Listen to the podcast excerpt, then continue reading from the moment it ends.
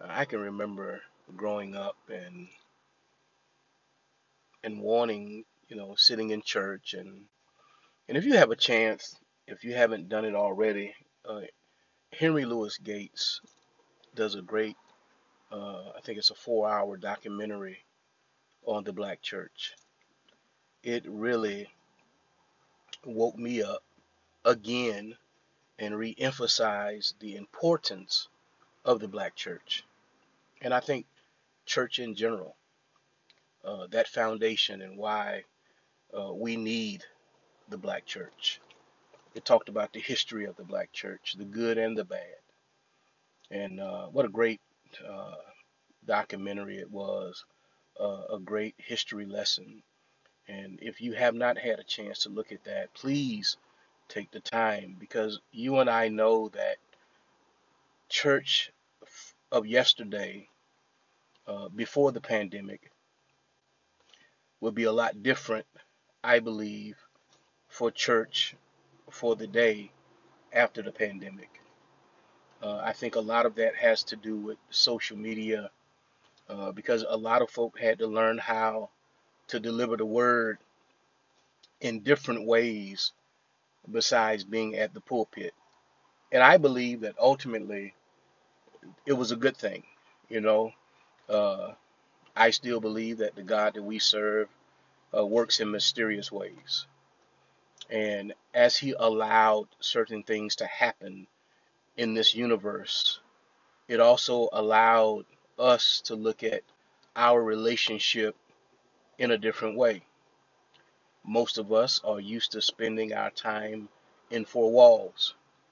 Uh, now you had an opportunity to spend it right at home, maybe to share it with others who never would step foot in church or would always make excuses why not to go.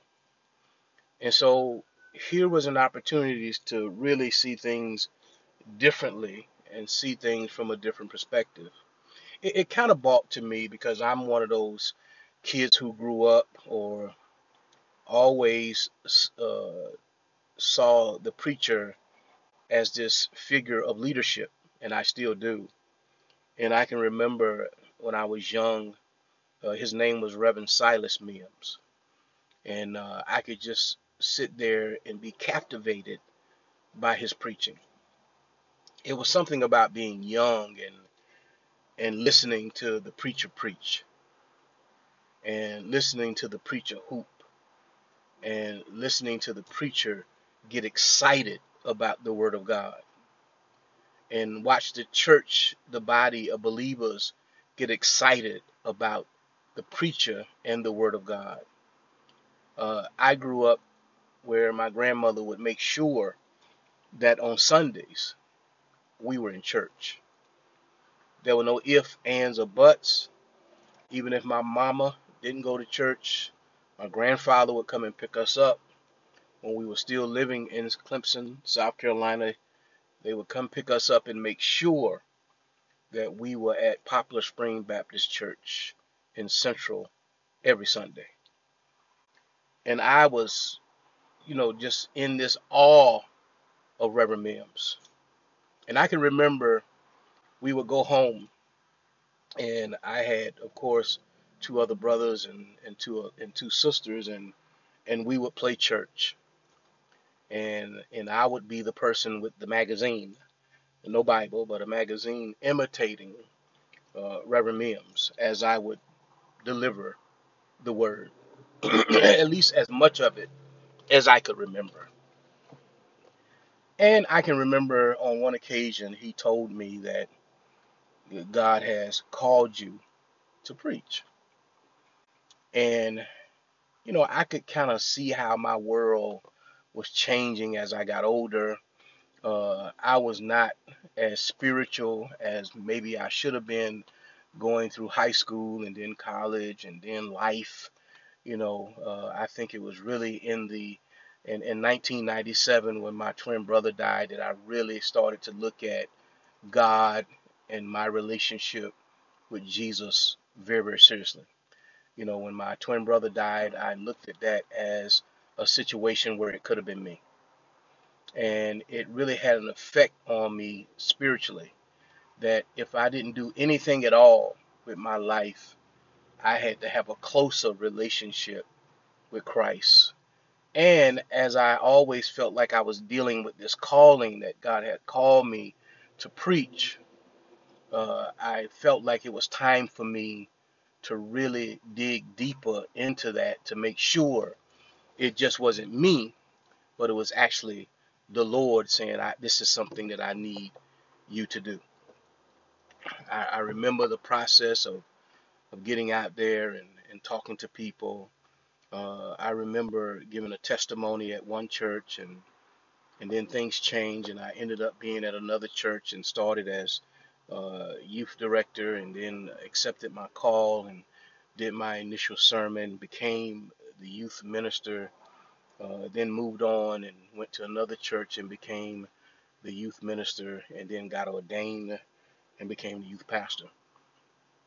And what a glorious experience. And throughout that process, uh, going to programs and, and having opportunities to preach and having opportunities to be in front of the congregation and delivering the word and feeling that same excitement that I felt uh, back when I was young and and back when I was listening to Reverend Mims, I felt that same excitement uh, when I would have an opportunity to go and listen to others preach, other pastors who were preaching and teaching the Word of God.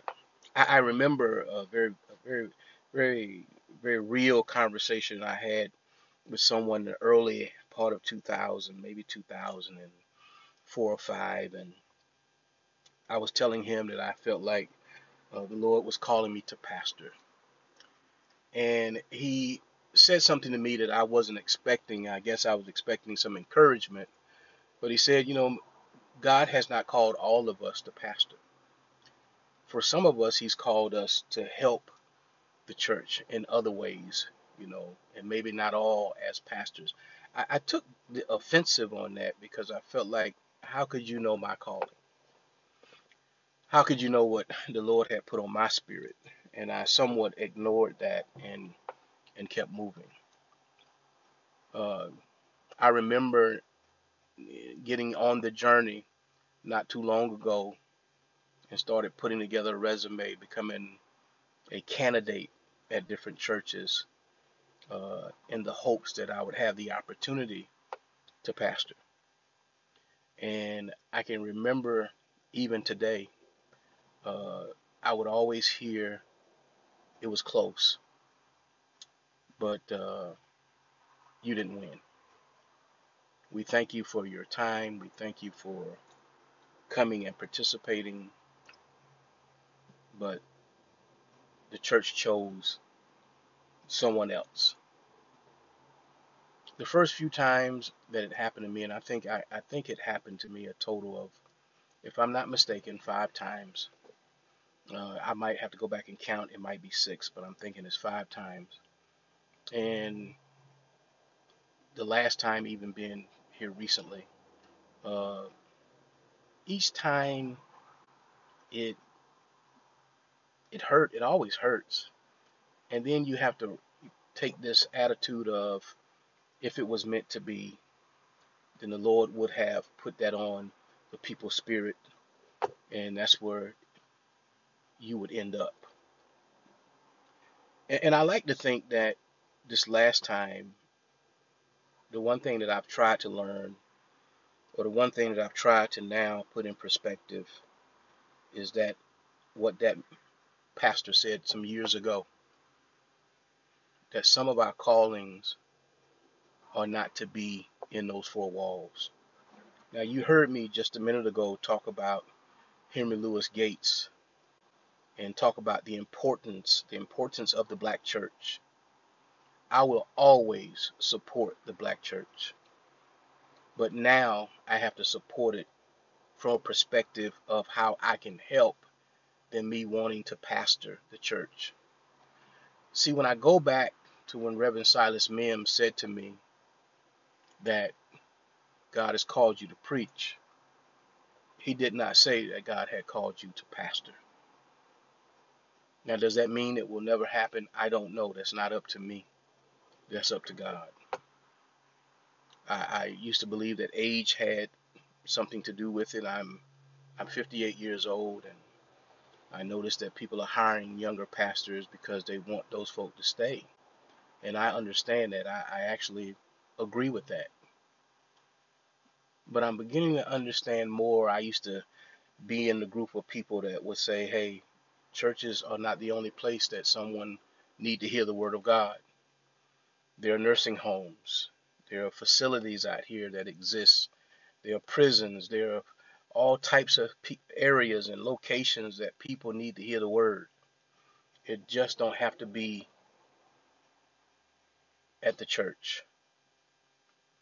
And for one who has always had the desire to pastor, that's a real in the church. That becomes a real reality check. And I guess the question I had to ask myself was today was okay, Ron, what are you going to do about it? And what I'm going to do about it is I'm going to do everything I can to make sure that the black church keep going. To be able to assist churches in putting programs together, uh, programs that are vital for young people, uh, programs that are vital for all churches. There is a role for all of us to play. This is another area for us to get involved. Another area for us to make a difference. Even if you don't attend a church, you can still support the church. The church is a part of us. It's a part of our history. And we have to make sure that the church continue to strive and the church continue to survive. I thank God for all my opportunities that I had and have and will continue to have being connected to the black church. If I don't ever pastor a church, that's okay. I will still continue to do what I can to make a difference, to make the church better, and to help pastors who want to listen or want to, in any way, be able to humble themselves and say, I need some help. Can you help me? We all have a lot that we can do. So don't ever get down when you feel like something is for you. And the key thing is for you. It may not be for you, but it may be for you to help develop it for someone else. And there's nothing wrong with that. If you look back in history and look back in time, and if we're honest with ourselves, you know, we've had all type of leaders that have came through and played their part. All the way back from Carter G. Woodson, Paul Robeson, Harriet Tubman, Rosa Parks, Dr. King. It goes on and on and on. And then someone else had a role to play. So we all have a part to play. We all have work to do. I'm not upset. I'm not mad. I'm not angry. I'm more understanding than I ever have been in my life. That I can still make an impact. And if the call comes down the road, and the Lord has gives me the ability to do it, even if it's temporary, and He wants me to do it, I'll be obedient to his call. But if not, I know he's got other things that he wants me to do. And I'm excited about the, the next phase of this spiritual journey. There is so much that we need to do. So let's get busy. I'll use Nike's uh, famous ad just do it. God bless you. May heaven smile upon you. In Jesus' name, oh yeah. Peace.